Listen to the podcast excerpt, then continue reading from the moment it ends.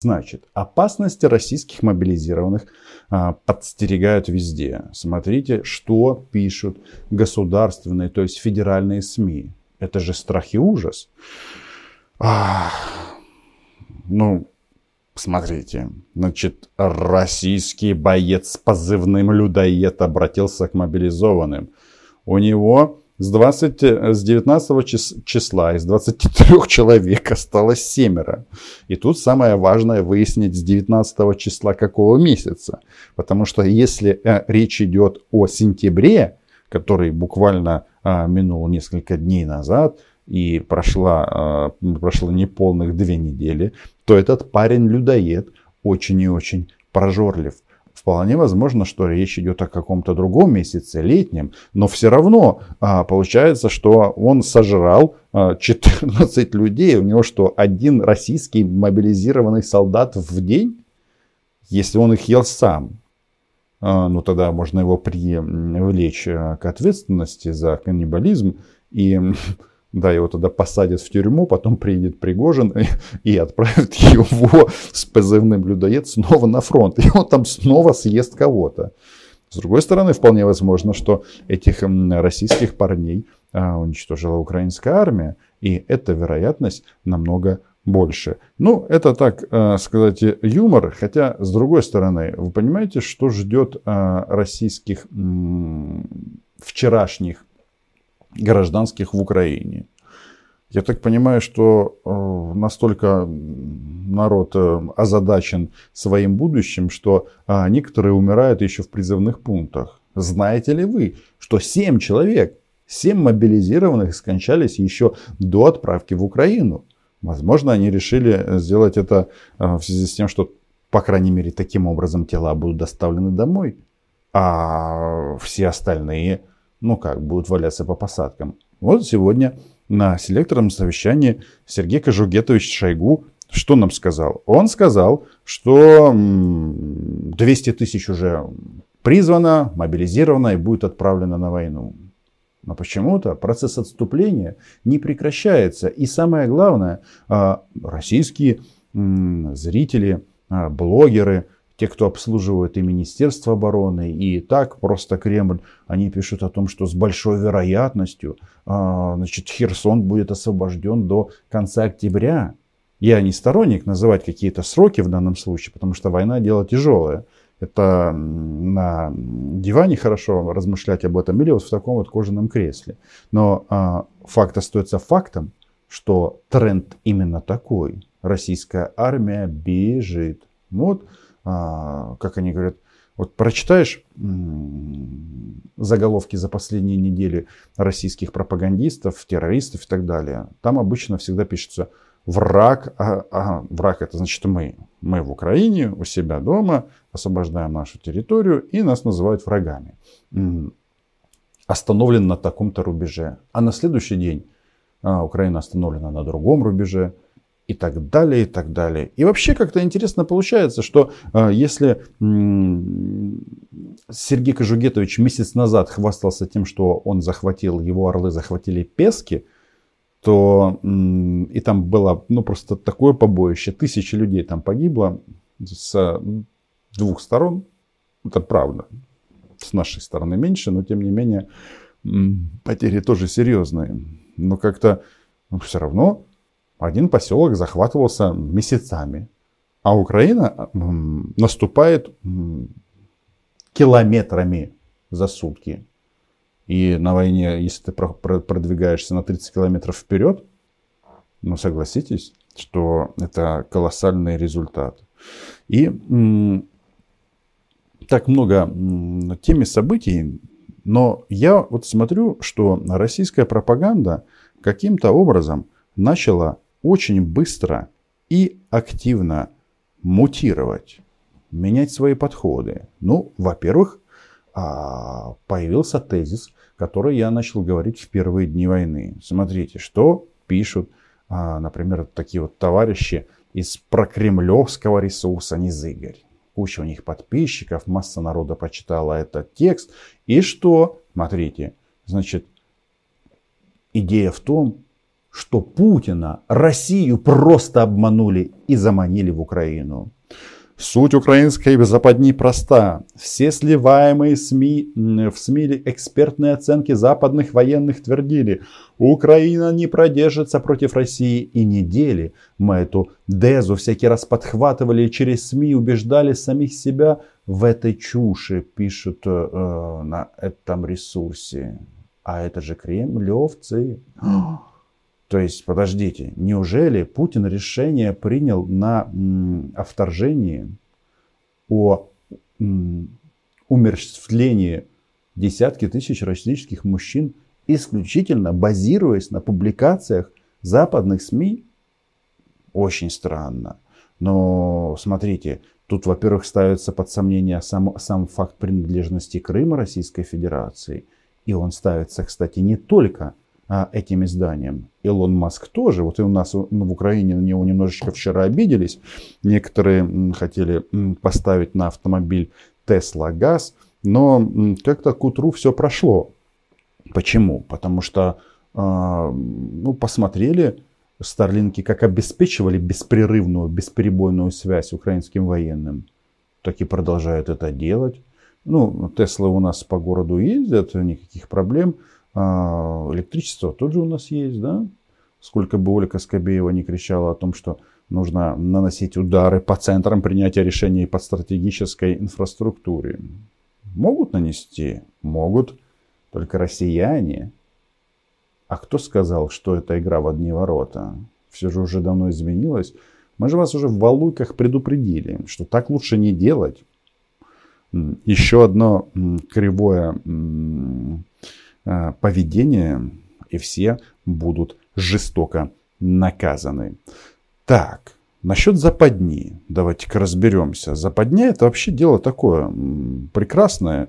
Даже, смотрите, нам устроили, ну, грех не зацитировать, нам устроили классическую стратегическую ловушку. Друзья мои, кремлевские сайты пишут о том, что Путин загнал Россию в стратегическую ловушку. Представляете? Она была очевидна, но мы, тем не менее, в нее сами влезли. Почему эмоции победили разум? Нас очень мощно отмотивировали к этому еще в 2014 году. Угу. Что? Акела, Шархан, Владимир Путин ошибся? Как же такое могло произойти? Не может быть. А что теперь говорят такие прекрасные а, друзья нашего YouTube канала. А это проблема зимней формы для ВСУ, которой нет, которой люди на севере а, значит, Украины уже запрашивают. Но это, это не серьезно, это не серьезно. Но... У них есть все, включая Хаймерсы, и совсем скоро появится ПВО и РСТ. Мы волнуемся, что они там замерзнут. Не замерзнут, все будет нормально, их там много. Главное, чтобы у нас была и форма, и соответствующее да, вооружение, а украинцы как-нибудь без наших переживаний. Справятся, там целая НАТО за ними. Да. Самое важное здесь, что Оля перестала врать. Для нее, в принципе, это уже большое достижение. Она говорит, и Хаймерсы у нас, и э, Айрис, и Ирис, немецкие комплексы ПВО. То есть сейчас еще ракеты по некоторым э, линиям фронта долетают и попадают в, в города и убивают людей. Но это рано или поздно все прекратится. Вот так вот. И Оля же не соврала, говорит, у нас Хаймерс есть. Во-первых, Оля, послушайте, товарищи россияне, что произошло? Ольга, ты же моя подруга, она адепт а, веры Украина замерзнет и в Украине будет дефолт. Адепт этой религии. И вот она вышла из этой секты и говорит, что Украина больше не замерзнет. При том, что сейчас идут ожесточенные бои. Просто, казалось бы, вот если замерзнуть, то только сейчас, именно сейчас. Оказывается, нет. Нет такой опции. А? И насчет Хаймерсов. Тоже Оля говорит правду. Удивительно. Но именно сегодня к нашему стриму произошло замечательное событие – Джозеф Байден оттелеграфировал Владимиру Зеленскому и сказал, ну, молодцы ребята, вы в Харьковской области делаете э, русским э, хороший урок э, географии, и в Херсонской нам нравится. Мы чувствуем, что э, все не зря. И возьми-ка еще 4 Хаймерса. Прямо сейчас. Ну и хулиард ракет. Тут, тут обязательно. Да, кто-то в Украине скажет, ну, конечно, не все ракеты нам а, поставляют, не все дальности. Но плюс 4 Хаймерса. Это при том, что буквально неделю назад был а, обозначен такой, про, даже это уже не проект решения, обозначено такое решение, что Соединенные Штаты для Украины профинансируют изготовление 16 Хаймерсов. Что это значит, товарищи россияне? Это значит, что позиция, которая много лет а, озвучивается на этом YouTube-канале, кстати, подписывайтесь, да-да-да, комментируем, лайкаем, всякое такое. Идем вместе к миллиону подписчиков. Да. Так вот, позиция этого канала Украина была, есть и будет близка многим людям, не только украинцам. Но согласитесь, если а, на перспективу заказывают для Министерства обороны Украины бесплатно угу, 16 Хаймерсов, это говорит о том, что все прекрасно понимают, что Украина никуда не денется, понимаете? Никуда. А хотя да, даже уже в российском телевидении как-то поубавилось вот этих вот желающих пройти парадом по Крещатику. Как-то слишком это опасно стало для жизни. И вот а, что мы слышим еще, а, к чему стоит готовиться российским мобилизированным. Об этом начали тут же говорить в прямом эфире российского телеканала Раша-1. Или, ну, Россия-1. Да-да-да, это все Олькины трели. Посмотрите. Приступили к э, мобилизации не так давно. И уже быстро, усиленными темпами, э, ну, ее проводим, и уже результаты есть. Какие результаты? Результаты заключаются в том, что довольно серьезные силы очень быстро приняли мобилизованных, включили их в состав, провели слаживание. Я имею в виду соединения, которые уже участвовали здесь в боевых действиях, отошли на переформирование в связи с высокими потерями и в связи с необходимостью ну, какого-то развития на основании небольшого первичного опыта ведения боевых действий здесь. Вот они набрали людей, и они теперь уже здесь. Да, это Сладков. Извините, я тут немножко пантонимой занимался, но главное тут слова. Какое главное, главный тезис? Просто, возможно, когда россияне смотрят вот эти вот трели э, уже девятый год подряд, они самое главное не могут вы, э, вычленить. А самое главное от Сладкова, оно очень простое. Значит, мобилизированы уже здесь, ну, в смысле в Донецкой области, и Украина тоже в Донецкой области. И их направили в какие части? Которые были выведены из-за тяжелейших потерь. Подождите, ну как же это так? У человека на пузе, на гигантском пузе, гигантская свастика Z. Но Шойгу и все остальные, никто же не говорит, что много потерь. Никто об этом не говорит. И только журналюги, а, тире, а, журналюги это слово, конечно, здесь точно лишнее, об этом говорят. То есть нужно заместить людей, которые погибли. И тут наверняка сразу хочется обратиться к профессионалу. Что будет с а, новым пополнением? Людоед знает. Вы знаете, после войны обязательно будет проведено международное расследование под эгидой ООН. И вот этот вот парень решительный э, даст показания куда делось 14 человек? 14? А, 16, извините, 23 минус 7. 16, конечно же. 16 человек за неполных две недели. Куда они делись? А еще говорят, русские своих не бросают. Может быть, русские своих едят? Но это вообще отвратительно. У нас такое не практикуется на нашей стране. Мало того, что вчера гуляло по телеграм-каналам видео, когда двое мужчин в российской военной форме делали вид, что что один делает другому нет, извините за подробности. И это в православной российской армии, а, где скрепы, где все остальное. Я, если честно, за то, чтобы люди э, жили, как они хотят. А, то есть именно этот момент немножечко не близок. Но в чем особенность российской армии? Судьба этих парней никого не интересует. Они говорят, что не может быть, чтобы такое происходило в российской армии. Вот об этом говорят. А то, что на этих двух голубков э, кинули бомбу с э, квадрокоптера, почему-то никто не говорит. И вот теперь э, мы должны снова разобраться, а куда Путин отправляет вот этих 300 тысяч человек, о которых сейчас заявлено. Причем их вроде как уже отправили, а российская армия продолжает драпать. Но почему же так? Это же витязи? Или как? Или, или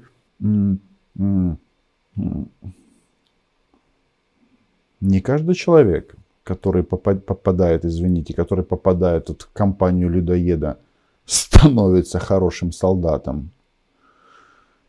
Ох, да, этот парень, конечно, войдет в историю пропаганды. Но вот если мы даже посмотрим на этот момент, вам не кажется, что эта вот российская информационная машина, она дрогнула, значит, большие потери, парень людоед, все задаются вопросом, кто кого съел, но и вот как готовят людей к отправке на фронт. Вот мы слушаем слова и смотрим, как одеты российские мобилизированные. Самое главное спокойствие сейчас. И э, вы видите, у нас здесь группа постоянно находится. Я сегодня буду работать до поздней ночи у вас. А завтра я с утра работаю у танкистов. У нас еще формируется здесь танковое подразделение, поэтому тоже наши туда идут.